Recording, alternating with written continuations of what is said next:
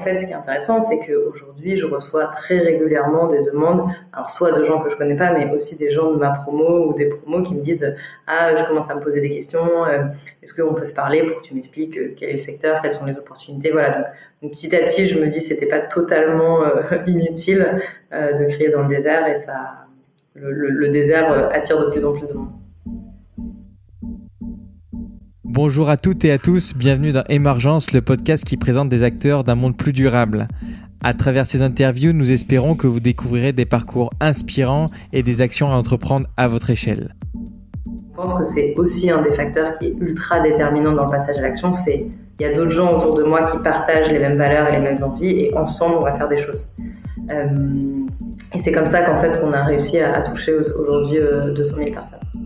Pour ne manquer aucun épisode, abonnez-vous sur Apple Podcasts, Spotify, Imago TV ou toute autre application. Bonne écoute. Bonjour Alizé. Bonjour.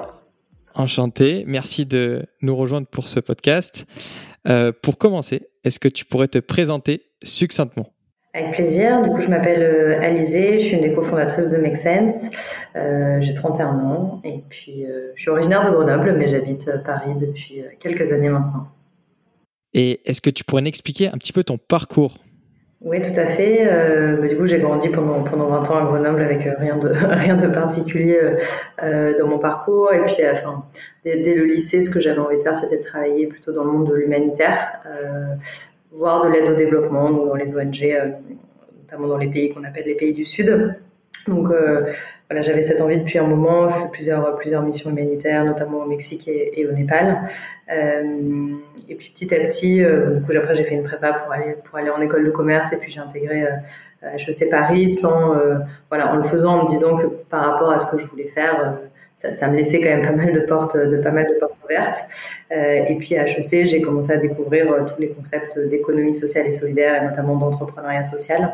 Et ça m'a pas mal plu parce que euh, ce qui me titillait un peu avec l'humanitaire et l'aide au développement, c'était de me dire qu'on arrivait en, réponse à des problèmes déjà causés, là où j'entrevoyais dans ces, concepts d'économie sociale la possibilité en fait de changer le système potentiellement de l'intérieur et de montrer que en fait le modèle les modèles économiques et capitalistes dans lesquels on était n'étaient pas forcément des fatalités euh, et qu'on pouvait voir comment faire différemment les choses. Euh, et c'est comme ça que bah, petit à petit je me suis dit que, que, creuser un peu ces sujets qui étaient émergents et, et, dédier mon temps professionnel à ça euh, bah, ça me passionnait. Et c'est comme ça que petit à petit j'en suis arrivée à, à m'immerger dans le monde de l'entrepreneuriat social à Paris et puis j'ai croisé euh, la route de quelques personnes un petit peu, euh, un petit peu perchées à l'époque qui, qui démarraient la communauté Make Sense. Et il y avait une telle énergie, une telle motivation pour se dire bah oui, on veut démontrer que qu'être entrepreneur social c'est possible. Euh, que bah, j'ai très rapidement rejoint le mouvement jusqu'à devenir cofondatrice d'une des branches de Make Sense. C'est intéressant. Comment t'expliques que, dès ton plus jeune âge, tu avais cette sensibilité au social? Ouais, on m'a souvent posé la question, j'ai pas de, pas de réponse toute faite. Euh, je viens d'une famille qui est respectueuse sans être hyper engagée. Euh, je crois que quand j'étais petite, quand je voyais des documentaires, notamment humanitaires, etc., ça me touchait tout particulièrement, donc ça, ça vient peut-être de là. Euh, après, moi, personnellement, comment je l'ai ressenti, c'est en fait euh, j'ai souvent ressenti cette notion un peu de l'absurdité, c'est-à-dire de me dire, euh, en fait, quand on parlait de, de, ces entreprises qui étaient là pour, pour maximiser le, le profit pour les actionnaires, de voir ce qu'on en arrivait à faire simplement pour de l'argent, je crois qu'il y avait une, partie de moi qui ne comprenait pas comment, en fait, des êtres euh, humains pouvaient être drivés uniquement par ça et on arrivait à, et on arrivait à faire des choses euh, au fur et à mesure qui étaient totalement destructrices, soit pour d'autres femmes et hommes, soit pour la planète.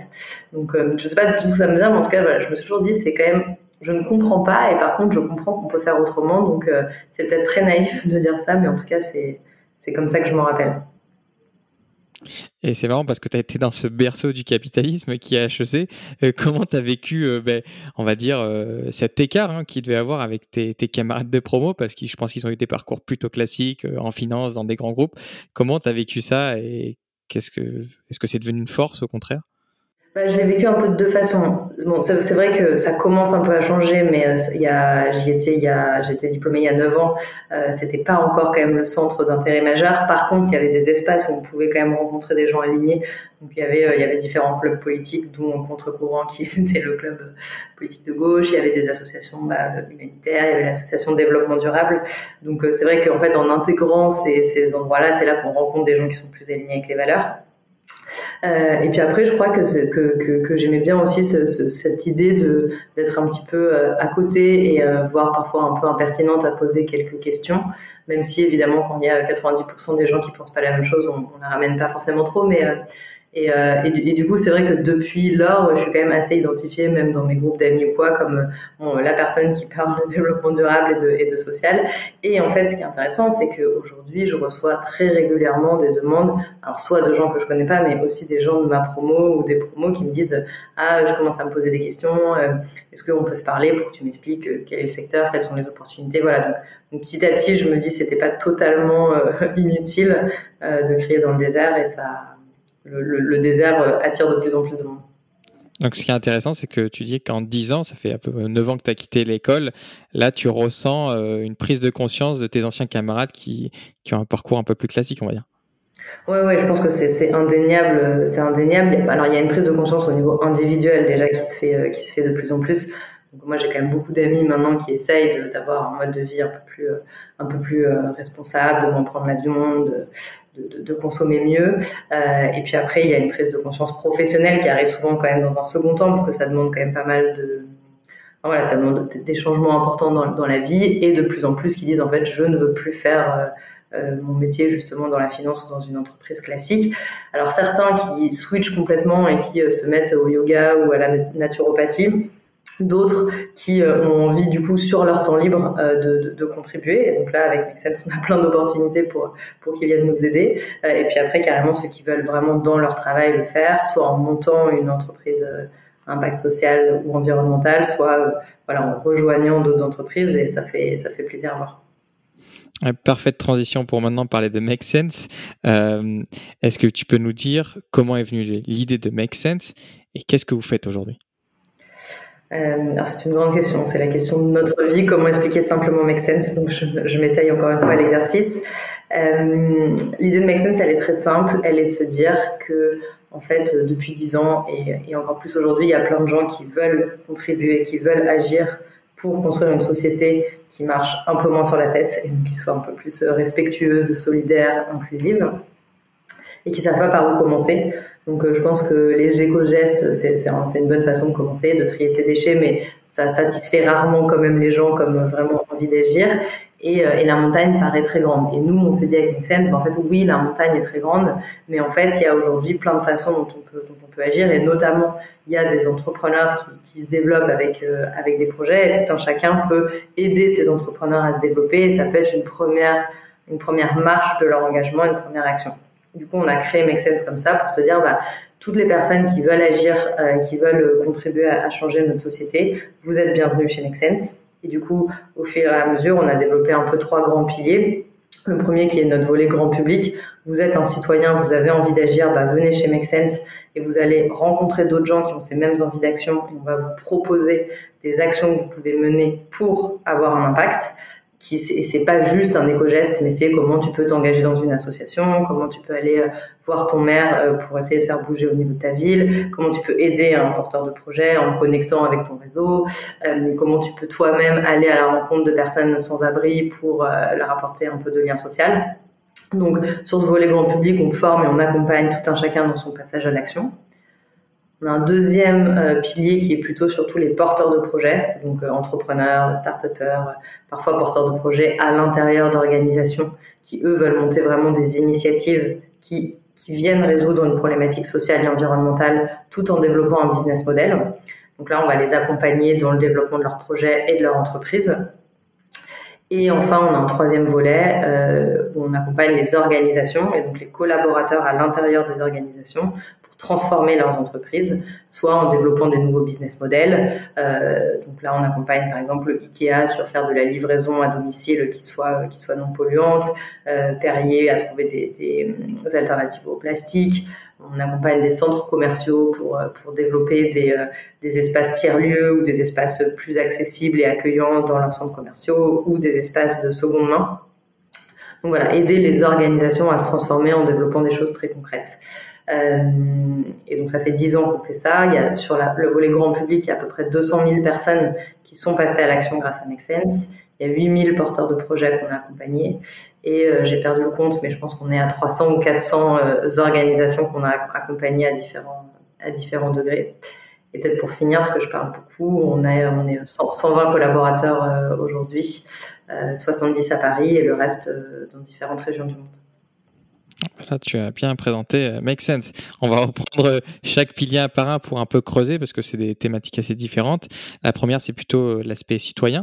Aujourd'hui, comment vous arrivez à fédérer des citoyens autour de projets? Tu en as cité plusieurs. Hein. comment on arrive voilà, à fédérer les gens autour de projets qui, qui ont du sens? Ouais. je dirais que notre recette, elle se base sur deux, deux choses. La première, c'est la notion de parcours d'engagement et la deuxième, c'est la notion de communauté. Parcours d'engagement, ça veut dire qu'en fait, euh, tout un chacun n'est pas au même niveau euh, de, son engagement, on n'est pas prêt à faire la même chose euh, pour, pour agir. Et donc nous, on développe différents formats qui permettent un peu de gravir ces marches de l'engagement. La première marche, c'est s'inspirer, comprendre les problèmes et surtout se sentir concerné par les problèmes. Parce que c'est une chose que de voir qu'il y a le réchauffement climatique, c'est une autre chose que de se dire ah oui, comment je contribue. Donc là, on fait beaucoup de, de, de contenu inspirationnel. Euh, on a un média en ligne avec beaucoup d'articles. Euh, on a des vidéos, on a fait quelques web documentaires. Et puis quand, euh, quand le contexte le peut, on fait beaucoup d'événements et donc les gens viennent, ils comprennent les enjeux, et puis on travaille beaucoup sur à la fois avoir des contenus théoriques mais aussi qui touche à l'émotion et aussi qui touche à l'action pour euh, voilà mettre en, mouvement les différentes parties des, personnes. Euh, donc ça c'est la partie inspiration. Puis ensuite on va te proposer des actions assez simples pour commencer à, à, agir. Ça peut être des, des, petits ateliers où tu vas aider des porteurs de projets, des ateliers débats. Puis après des programmes un peu plus intensifs où c'est pendant deux semaines où on te forme vraiment à agir sur une thématique. Puis ça peut aller jusqu'à des programmes de six semaines, huit semaines pour t'aider à monter une initiative. Et en fait, c'est parce que tu suis ces parcours-là qui arrivent au bon moment par rapport à là où tu en es que, euh, que, que, les gens euh, passent entre guillemets les étapes.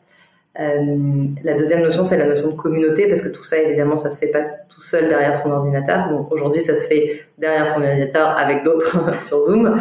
Euh, et en fait, Make Sense, depuis le départ, c'est une communauté, c'est-à-dire on ne vient pas aider un entrepreneur tout seul, on vient participer à un atelier collectif avec d'autres. Euh, et puis après, après l'atelier, on se retrouve, on va boire un verre ensemble. On a des, on a des membres de la communauté, on a des, mobilisateurs qui sont un peu les super membres qui forment euh, les membres, on a des super mobilisateurs qui sont un peu les super super membres. Et donc en fait toute cette architecture sociale fait qu'en fait personne n'est seul. Et, on pense que c'est aussi un des facteurs qui est ultra déterminant dans le passage à l'action, c'est il y a d'autres gens autour de moi qui partagent les mêmes valeurs et les mêmes envies, et ensemble on va faire des choses. Euh, et c'est comme ça qu'en fait qu'on a réussi à, à toucher aujourd'hui 200 euh, 000 personnes. Et quel est le bénéfice, on va dire, euh, humain pour les gens qui y participent? Parce que on parle souvent des choses qu'ils font, mais qu'est-ce qu'ils en retirent euh, pour leur donner envie justement de le faire? Ouais, c'est euh, une super question parce que parce que l'engagement totalement désintéressé, je pense que ça n'existe pas. On le fait forcément parce qu'on on, retire quelque chose, même si c'est très noble. Nous, on a identifié un petit peu trois trois sujets. Bah, le premier, c'est celui que j'évoquais, c'est en fait je rencontre des gens j'élargis mon réseau. Alors ça peut être un réseau euh, qui devient un réseau professionnel parce qu'on a beaucoup de gens qui trouvent du travail avec Make Sense. Ça peut être juste un réseau d'amis. Moi aujourd'hui, le nombre d'amis que j'ai euh, qui viennent de Make Sense euh, est, hallucinant. donc tu rencontres des gens, tu partages avec ces gens, tu sociabilises et ça c'est quand même sacrément chouette. le deuxième c'est bah, que tu trouves du sens dans ce que tu fais. Et donc le soir, bah, tu es, satisfait parce que tu t'es dit que, bah, tu as apporté ta pierre à l'édifice et on essaye de plus en plus d'aider à mesurer ça.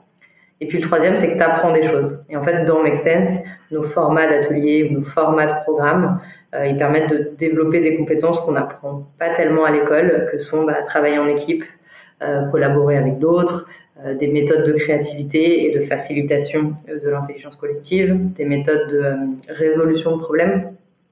Donc, donc, voilà, on a tout un, tout un ensemble de compétences qu'on développe au sein de ces différents, ces différents formats et que les gens ensuite bah, peuvent également réutiliser dans leur, dans leur vie professionnelle. Et donc, et, donc pour moi, à partir du moment où une personne elle arrête d'apprendre, elle se désengagera de la communauté. Et donc c'est vraiment et c'est pour ça aussi qu'on crée ces t'es participant, mais au bout d'un moment tu peux devenir mobilisateur, puis super mobilisateur. Et tant que tu veux, tu peux continuer à apprendre et à construire dans Make Sense et te sentir partie du projet.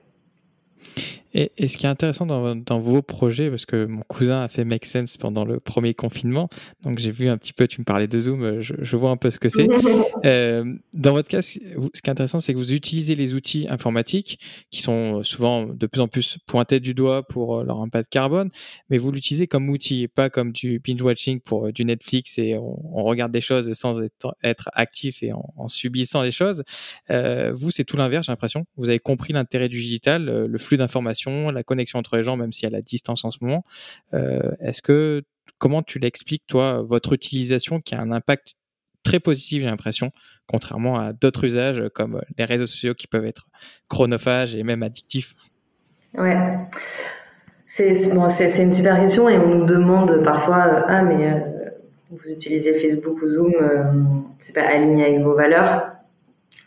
Personnellement, je pense qu'il ne faut pas se tromper de combat et qu'en fait, nous, notre objectif, c'est de, c'est de toucher le grand public et c'est de se dire, bah, en fait, euh, euh, toutes les gens qui ont envie d'agir mais qui ne le font pas encore, nous, on va les toucher. Et du coup, bah, en fait, utiliser Facebook, aujourd'hui, c'est là, enfin, Facebook, de plus en plus Instagram. Hier, on a échangé avec TikTok, c'est pour te dire. euh, donc voilà, et je, n'approuve absolument pas ces, ces, géants du net et, ce qu'ils font. Après, c'est, c'est pas aujourd'hui notre combat que d'aller se mettre ailleurs. Mais par contre, il faut, euh, enfin, c'est les outils que les gens utilisent. Donc aujourd'hui, utilisons ces outils-là. Par contre, par rapport à un mauvais usage, je pense que c'est aussi, euh, ça, ça ne nous empêche pas parfois d'avoir euh, des, des, émissions ou des débats sur, en fait, challenger aussi ces modèles-là. Et en fait, c'est pas parce qu'on est, c'est pas parce qu'on utilise Facebook qu'on est pro Facebook. Et je, et, je, pense qu'il faut pas confondre sa sphère personnelle et, et ce genre de combat avec, ben, aujourd'hui, on, on on remplit notre mission parce qu'on arrive à être grand public et parce que du coup, on, utilise bien ces outils-là. Et, après, comme tu le disais, euh, l'idée, c'est pas de, maintenir les gens sur notre page Facebook pendant deux heures pour les, pour abrutir. Donc, euh, donc voilà, aujourd'hui, moi, je le vois comme des outils à notre disposition. Si demain, on arrive à faire qu'on peut toucher des millions de personnes avec des outils open source euh, qui protègent nos données, je les utilise direct. Aujourd'hui, c'est pas encore le cas, donc, donc on s'adaptera. Et si c'est le cas, ça sera racheté par Facebook. Donc ça va être compliqué. On va monter des coopératives euh, de, réseaux, sociaux. Je... Oui, et puis c'est pas parce qu'on les utilise qu'on peut pas imaginer euh, d'autres modèles qui viendraient les disrupter. Donc... Euh. Bien sûr, je pense qu'il faut utiliser tous les outils qu'on a sous la main. Et ça me permet justement de rebondir une nouvelle fois sur la partie plutôt incubation. Vous accompagnez énormément d'entrepreneurs parce qu'il y a le volet entreprise, hein. il y a citoyens et entreprises. Aujourd'hui, bon, c'est plus de je n'ai plus le nombre en tête, mais de nombreuses startups que vous avez accompagnées dans euh, l'économie sociale. Est-ce que tu pourrais redéfinir ce que c'est? Et est-ce que tu peux nous dire si aujourd'hui c'est viable? Parce qu'on a souvent tendance à dire euh, bah, entreprise sociale, c'est pas rentable, ça vit sur les aides de l'État. Est-ce que tu peux voilà, nous expliquer, nous faire une petite update de, de ce créneau-là? Euh, Oui, avec plaisir. Bon, je vais, je vais casser le suspense tout de suite. Oui, c'est possible que ça soit viable et rentable. Je dis pas que ça allait à tous les coups, mais euh, comme toute entreprise en fait.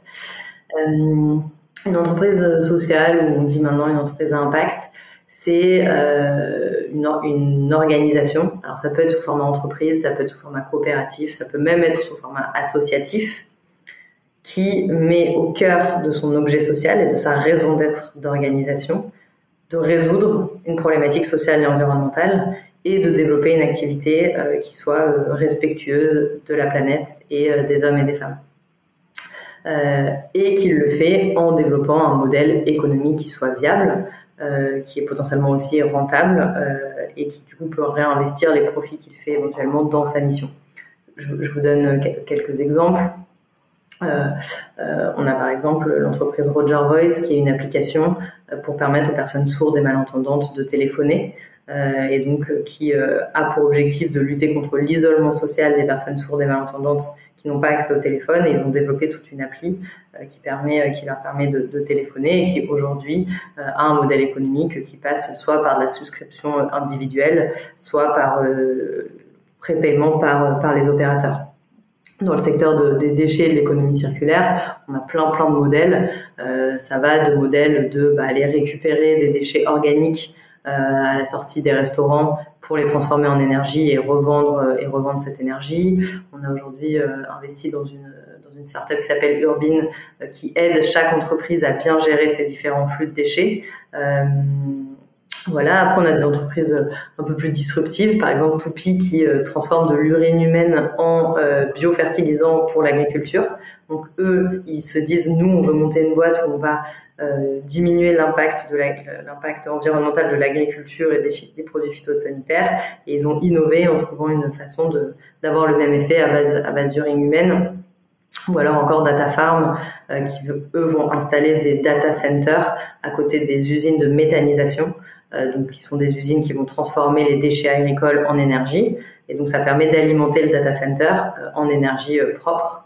voilà, ou encore des, des, des, startups qui se montrent comme Epoca sur le maintien à domicile des personnes âgées. Euh, donc à chaque fois, en fait, il y a un problème euh, social qui est au cœur, et puis il y a une innovation qui peut être technologique, qui peut être une innovation de, service, une innovation de business model, qui permet de répondre à ce problème-là tout en, tout en gagnant sa vie. Et vous, vous les accompagnez comment aujourd'hui? Euh, on a un peu trois, façons de les accompagner. On a des programmes d'accompagnement où là, ça va être du coaching, de la mise en relation avec des, mentors, des financeurs et vraiment de l'accompagnement au jour le jour. Euh, différents programmes d'incubation en fonction de, l'étape d'avancement. On a euh, une plateforme qui s'appelle spot.makesense.org euh, et qui vraiment, là l'objectif c'est de permettre à tout porteur de projet, où qu'il soit, quel que soit son niveau de maturité, d'avoir accès à des formations et des mentors gratuitement. Aujourd'hui, il y a 6000 porteurs de projets inscrits. Et ensuite, on a un fonds d'investissement. et donc là, c'est les, les, projets qui sont un petit peu plus avancés, euh, qui sont en phase de pré-amorçage ou d'amorçage. On va pouvoir aussi financer, euh, financer pour ça. Et pour revenir sur la notion de communauté, je pense que notre grande force, c'est en fait se dire plein de porteurs de projets, comment on peut leur apporter par la communauté, par des mentors, par des mises en relation, tout ce dont ils ont besoin pour que eux se concentrent sur leur business et, et, perdent pas de temps à aller chercher tel financement, telle expertise, etc. Et il y a aussi des citoyens qui peuvent donner un petit coup de main. Exactement. Et, ce qui est très intéressant, très intéressant avec les citoyens, c'est que ça leur permet à la fois bon, d'avoir des nouvelles idées, mais surtout d'avoir un premier public et parfois des premiers clients. Euh, et donc, euh, c'est hyper important. Mmh. Ah, c'est super intéressant. Et, et vous, aujourd'hui, votre structure, c'est quoi le modèle, justement Make sense? Parce que vous êtes un peu à droite, à gauche. Euh, comment ça se passe? On est un peu à droite à gauche. Certains diraient qu'on mange à tous les râteliers. Euh, non, non, pas du tout. Euh, nous, aujourd'hui, on a un business model en plusieurs parties. Le fonds d'investissement a un modèle à part qui est celui d'un fonds d'investissement classique avec des investisseurs. Euh, et ensuite, on a un peu deux grandes parties de notre business model. Euh, pour tous les programmes qu'on anime avec des citoyens ou des entrepreneurs qui sont gratuits pour les citoyens et les entrepreneurs, euh, on a des, partenaires sponsors qui peuvent être des fondations, des, pouvoirs publics ou des entreprises. Aujourd'hui, sur cette partie-là, on essaye aussi de développer des revenus un peu plus directs en essayant de voir est-ce que notre communauté est prête à contribuer euh, à faire qu'il y ait toujours plus de programmes qui se lancent pour qu'on soit de plus en plus autonome aussi par rapport à ces financements. Et après, on a un autre gros volet qui est plutôt de la prestation. Euh, et donc, quand on accompagne des entreprises, des ONG euh, un peu plus grandes, des collectivités, des, ministères, etc. On, les accompagne avec nos méthodes à elles-mêmes se transformer. Euh, et donc ça, c'est de la prestation qui est rémunérée. Euh, et donc aujourd'hui, c'est un budget d'environ 5 millions d'euros euh, en France. Donc c'est un projet qui est viable.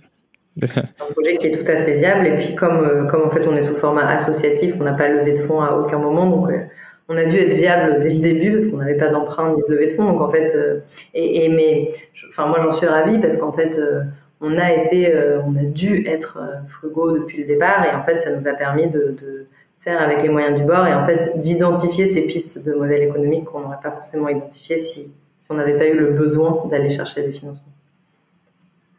Mais ça permet d'aller sur le dernier volet, les institutions que vous arrivez à changer.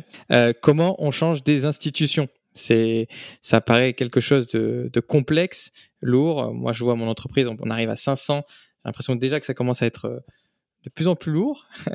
comment on arrive et on va voir un, EDF, un grand groupe de ce type-là, et on va dire, ben voilà, de l'intérieur, il y a des gens qui veulent agir, ils, font peut-être partie de votre communauté. comment on va les aider, les accompagner pour qu'ils lancent des projets dans vos, dans vos grosses institutions? Euh, je vais pas mentir, je pense pas que j'ai la réponse. je sais pas que j'ai la réponse directe. Par contre, j'ai des éléments de la recette qui doivent être qui doivent être réunis. Euh, je pense que c'est comme dans la société. En fait, il faut réussir à euh, toucher à différents points. Euh, et on change une organisation si on arrive à changer à la fois la direction. Donc, c'est-à-dire que se dire que dans les directions stratégiques, il va y avoir une vraie impulsion pour aller vers autre chose. Direction et actionnariat. On change si ensuite on arrive à mobiliser la base et donc l'ensemble des collaborateurs qui peuvent pousser aussi pour ces changements-là, collaborateurs actuels mais aussi futurs. Et donc si les jeunes aussi qui veulent rentrer dans des organisations font cette demande-là. Et puis on change aussi si on arrive à changer les managers au milieu qui parfois peuvent être un peu goulés d'étranglement par rapport aux envies de changement de la base ou du top management. Et, euh, et, je le mentionnais tout à l'heure sur les parcours d'engagement qu'on crée dans les citoyens. C'est la même chose en fait. C'est c'est pas parce que demain le PDG de telle entreprise aura dit il faut qu'on passe tout au green que ça va se faire.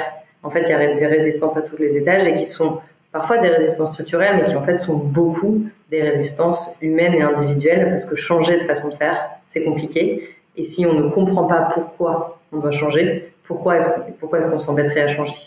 Euh, et donc aussi tout ce travail d'acculturation, de, sensibilisation, d'inspiration, on le fait aussi avec les collaborateurs en interne. Et, et, au final, tout le monde, euh, tout le monde voit les problèmes qu'il y a et euh, il y a beaucoup de collaborateurs qui, enfin de gens dans les entreprises qui en fait le soir et le week-end ils sont engagés dans des associations, ils parlent à leurs enfants et donc donc on arrive petit à petit à, toucher à toucher ça. Donc nous on, se concentre plus sur les collaborateurs et euh, parfois les managers pour réveiller en eux cette envie de changement et puis pour leur donner les outils pour que dans l'entreprise ils puissent euh, ils puissent euh, ils puissent commencer à faire bouger à faire bouger les murs et, et en fait on voit que ça marche et que même parfois euh, quand quand la, direction n'est pas forcément intéressée par ces sujets, après deux ou trois ans où de plus en plus de collaborateurs s'engagent et portent euh, les sujets, ben, en fait, la direction, au bout d'un moment, s'y intéresse. Donc voilà, ça peut venir du bas, ça peut venir d'en haut. Euh, et puis après, c'est moins notre, notre métier, mais je pense que ça vient aussi de la société, euh, des consommateurs qui vont aussi pousser et changer leur mode de consommation. Et pour toutes les, les, entreprises qui sont en, en direct avec ces consommateurs-là, ça les fait forcément réfléchir. Et après 9 ans, là, vu que vous avez accompagné plein de grands groupes. Est-ce que tu sens que ces graines que vous plantez, c'est vraiment littéralement ça, des graines, euh, elles grandissent de plus en plus euh, Comment vous voyez euh, cette évolution dans, dans les grands groupes qui est souvent plus complexe que une petite structure, vous allez les accompagner, mais elles partent de rien, donc c'est facile de, de recréer, on va dire, une idéologie, un mode de pensée. Ces grands groupes, ça, ça devient quoi après vos, 10 ans d'expérience? Non, c'est une très bonne question et c'est long et c'est compliqué. Euh, moi, je pense que, euh, en fait, si on prend le grand groupe dans son ensemble, c'est vrai que c'est toujours des énormes mastodontes et qu'il faut se trouver à l'intérieur des, des, espaces, même pas d'expérimentation, mais d'espaces d'action de, euh, pour voir où est-ce que tu peux faire changer les choses à un endroit donné pour qu'ensuite ça contamine le reste. Mais voilà, je pense qu'il y a des cabinets en stratégie qui sont très bons pour penser comment tu transformes l'ensemble. Nous, on va être bon pour dire comment à cet endroit tu mets en mouvement. Euh, et, puis peut-être les deux se rejoignent. Voilà. Après, un second apprentissage qui est que, euh, en fait, tant qu'on n'aura pas fait changer euh, les structures de répartition du pouvoir et de répartition de la valeur, on restera quand même bloqué à des niveaux qui sont, on s'amuse bien, mais en fait, on ne change pas fondamentalement les choses. Parce qu'à partir du moment où les actionnaires et les hauts dirigeants ne sont pas alignés avec un changement de modèle, tu arriveras toujours à un moment où on te dira euh, là, euh, on va plutôt investir comme avant. euh, et, tant que voilà, tant que la valeur sera concentrée dans les mains de quelques personnes, tu, n'arriveras pas à faire changer les choses. Donc, moi, je, je, plaide maintenant aussi pour une refonte en fait de l'objet même de l'entreprise. Euh, et donc, c'est euh, soit en adoptant d'autres statuts comme des coopératives. Quand tu es une coopérative, un homme égale une voix. Donc même si toi, tu as mis 90% de l'argent à la base, tu as une voix. Euh, voilà, et tu peux même intégrés dans ta coopérative, tes fournisseurs, tes clients, tes partenaires. Et donc, l'entreprise devient vraiment un objet collectif que tu mets au service d'une mission. ça peut être aussi en étant, en devenant entreprise à mission, euh, même si on ne sait pas encore 100% ce que ça va devenir. Mais voilà, et en disant, la raison d'être de mon entreprise n'est pas de maximiser le profit pour les actionnaires, mais est de servir une cause sociale et environnementale. Euh, et, voilà, je pense que la, première, la prochaine étape, c'est vraiment changer les fondamentaux euh, structurels et potentiellement aussi comptables et économiques des entreprises, si on veut vraiment que ça soit pas juste quelque chose à côté, mais que ça vienne dans le cœur du business. Et c'est pour ça, comme tu le disais, qu'avec des entrepreneurs qui se créent, tu peux tout de suite intégrer ça dans la gouvernance et c'est quand même beaucoup plus facile, même si ça reste très challengeant. Mmh. C'est vrai qu'il y, a beaucoup de, beaux challenges sur ces prochaines années et ça me permet de parler de ce que vous avez mis en place. C'est euh, Make Sense Puissance 10. C'est un peu l'avenir de votre projet. Est-ce que tu peux nous en dire plus sur euh, bah, cette, cette, capacité à aller plus vite et plus loin? Parce qu'il faut quand même qu'on se dépêche. Là, euh, il fait déjà 20 degrés dans le sud, on est euh, fin février. Donc, euh, comment on se dépêche? Comment on se dépêche? C'est une très bonne question. Euh, bah, si, si j'étais claire, vous aurez compris que nous, notre métier, c'est vraiment de mobiliser, entre guillemets, les foules et, les bases. et qu'en fait, on a tous le pouvoir d'agir, mais on a tous le pouvoir de mobiliser 10 personnes autour de soi, de sensibiliser 10 personnes autour de soi. Et si vraiment chacun le fait, ça peut aller très très vite dans l'effet exponentiel c'est dur. Mais tu vois, ça peut aller beaucoup plus vite que le virus, par exemple. Euh, si on a un taux d'incidence de 10. Euh, voilà, donc derrière le mouvement puissance 10, c'est de se dire, bon, euh, le, chiffre 10, il nous a apparu comme une évidence parce qu'on dit toujours, bah, si chacun mobilise 10 personnes autour de soi, c'est génial. Euh, ça a 10 ans aujourd'hui et il, nous reste 10 ans pour atteindre les grands objectifs fixés pour, pour 2030. mais voilà, derrière ce puissance 10, c'est vraiment cet effet boule de neige en disant que chacun, en fait, euh, une fois qu'on a soi-même euh, fait notre, notre parcours, notre, notre rôle, c'est de mobiliser 10 personnes euh, autour de soi qui vont elles-mêmes s'engager. Et, je crois fondamentalement, je crois que après tout toutes ces années-là, je pense que c'est là que je crois qu'il y a le plus de pouvoir de changement. Si, si, les, les, les, si les, les, millions de personnes arrivent à se réveiller, à faire corps ensemble, parce que même si aujourd'hui le pouvoir est quand même assez très même euh, concentré. Je pense qu'un jour, on peut, on peut aussi collectivement euh, faire changer ça, mais il faut qu'on soit vraiment beaucoup. Donc, il faut vraiment que chacun en parle à 10 personnes. On, va, on va tâcher, mais déjà, moi, j'essaie de convaincre papa et maman et c'est dur. je pense qu'il va falloir aller chez les plus jeunes. Euh, ça, va être plus simple. on arrive dans les dernières questions du podcast. Moi, une que, que je viens de créer pour cette émission. Qu'est-ce qui te fait le plus kiffer dans ton travail? Et qu'est-ce qui te motive le plus?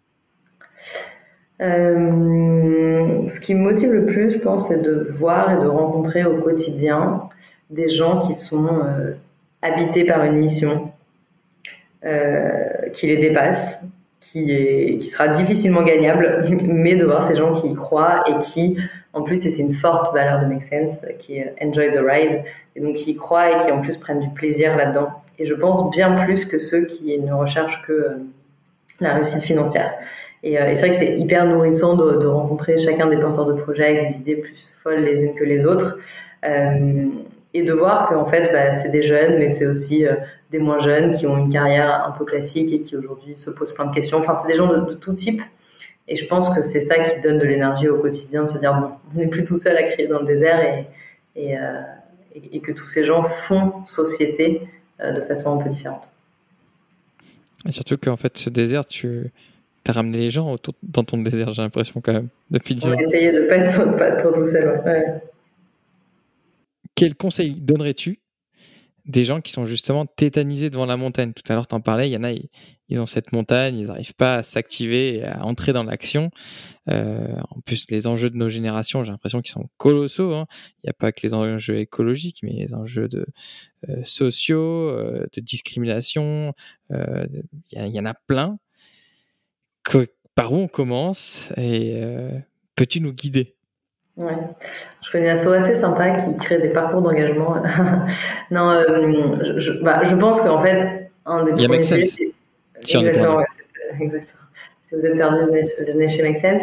Euh, deux, choses. La première, c'est en fait, oui, on peut être tétanisé par les enjeux et je vous dis pas que moi je ne le suis pas et que clairement, en fait, euh, parfois on regarde les news ou quoi, on se dit, bon, bah, c'est, c'est perdu. Mais je pense qu'en fait, il faut se réunir et c'est par collectif aussi qu'on, bah, qu'on n'est pas tout seul, on est tous embarqués sur le même bateau. Euh, et il y a d'autres gens qui, qui, partagent les mêmes valeurs, qui partagent les mêmes envies, qui partagent les mêmes questions. Et en fait, c'est d'en parler, euh, c'est d'échanger, c'est d'être dans l'action qui, en fait, euh vient, vient diminuer cette angoisse qui peut, qui peut exister. et on, on, dit souvent, il faut être, on peut être pessimiste dans l'absolu, mais on peut être optimiste dans l'action. Et aujourd'hui, moi, j'ai aucune certitude que ce qu'on fait c'est vraiment utile et que ça change vraiment les choses. Mais par contre, on le fait, on le fait du mieux qu'on peut et on essaye que ça soit le plus utile possible. Et c'est ça qui nous aide peut-être aussi à nous endormir le soir. Donc, euh, donc voilà, pour moi, c'est, genre euh, aller dehors, parler, parler aux gens comme on peut pendant la situation, mais ne restez pas tout seul avec vos angoisses euh, et et, je pense que si on doit tester, si on doit tenter le coup, il faut le tenter vraiment collectivement. Donc, euh, venez chez Make Sense, il y a plein d'autres endroits. Vous avez sûrement autour de chez vous des, des espaces, des tiers-lieux, des, voilà, pour, euh, pour ne pas être dans, dans l'angoisse, mais être dans l'action joyeuse. Quel livre ou ressources conseillerais-tu à nos auditeurs et auditrices? Euh, bah moi, j'écoute pas mal de podcasts. Euh, y a plusieurs podcasts qui sont, qui sont intéressants. Euh, notamment Présage ou Sismique, euh, qui sont euh, voilà qui, qui, brossent un peu différents euh, différents enjeux. Après, si on veut aller plus loin, il y, a des, il, y a, des podcasts plus spécialisés sur le féminisme, sur l'afroféminisme et l'anticolonialisme, sur les sujets environnementaux. Et, je trouve que c'est pas mal pour pour voilà pour avoir une vue sur sur pas mal de sujets et puis de façon aussi positive. Et pour finir, qui aimerais-tu écouter dans ce podcast? Euh, Qui j'aimerais écouter dans ce podcast euh, Je pense à plein de gens de Make Sense. Euh, donc là, je nomine la personne qui, me suivra par la suite, c'est ça? Après, il faut que j'ai Jusqu'à présent, j'ai pas j'ai pas réussi à en avoir beaucoup des gens qui sont nominés, mais je vais essayer. Ah, parce que moi, je peux donner des gens. Bah, moi, je vais donner des gens euh, entre guillemets ordinaires. Euh, je pense que je vais parler de Karen, qui est une entrepreneure euh, qu'on vient de, vient de financer, qui a monté une entreprise qui s'appelle Keep It, qui veut relocaliser l'électroménager et faire de l'électroménager durable, made in France et fabriqué dans des entreprises d'insertion. Et elle a une espèce de, naïveté et en même temps, elle, elle, elle, a fait une campagne de crowdfunding avec 250 000 euros, donc elle n'est pas que naïve, mais une espèce voilà, de, de, de, joie et en même temps de fort réalisme et de talent qui fait qu'elle est, voilà, justement pour éviter de tomber dans l'angoisse, dans elle, elle est parfaite on va la contacter parce que c'est vrai que même quand tu me parles de l'idée, je me dis, mais finesse, comment on va ramener des usines chinoises ici pour faire du composant électronique? Euh, Ça a l'air d'être costaud, mais ça, doit, être intéressant. Et où c'est qu'on peut te retrouver? Et Make Sense aussi euh, et ben Make Sense, on est sur euh, Facebook, Instagram et pour les infos un peu plus corpo sur, sur LinkedIn, peut-être sur TikTok, on verra. et moi, vous pouvez me retrouver sur, sur LinkedIn sans problème. Je, j'essaie de répondre à, toutes les demandes euh, si elles sont euh, concrètes et un peu précises. Ben, merci beaucoup, Alizé. Bon courage pour tous ces beaux projets. On va contacter Karen. si elle ne répond pas, tu me diras, je, je t'aiderai à tenir parole. je, vais, je, vais, je vais tenter ça. merci beaucoup. Merci beaucoup, bonne continuation. Si vous avez apprécié cette interview, faites-le savoir à notre invité sur les réseaux sociaux. Vous trouverez les liens sur notre site internet émergence.co, ainsi que toutes les ressources pour approfondir le sujet. Et si vous voulez nous donner un petit coup de pouce, rien de plus simple, vous pouvez mettre un 5 étoiles sur Apple Podcast, vous abonner à l'émission sur les plateformes d'écoute ou partager l'épisode dans votre entourage. Et pour ne manquer vraiment aucune actualité, vous pouvez nous suivre sur notre Instagram ou notre compte Facebook. Nous tenons également à remercier Bertrand Jacquet pour la création de la musique du générique. À dans deux semaines pour le prochain épisode. Bye bye.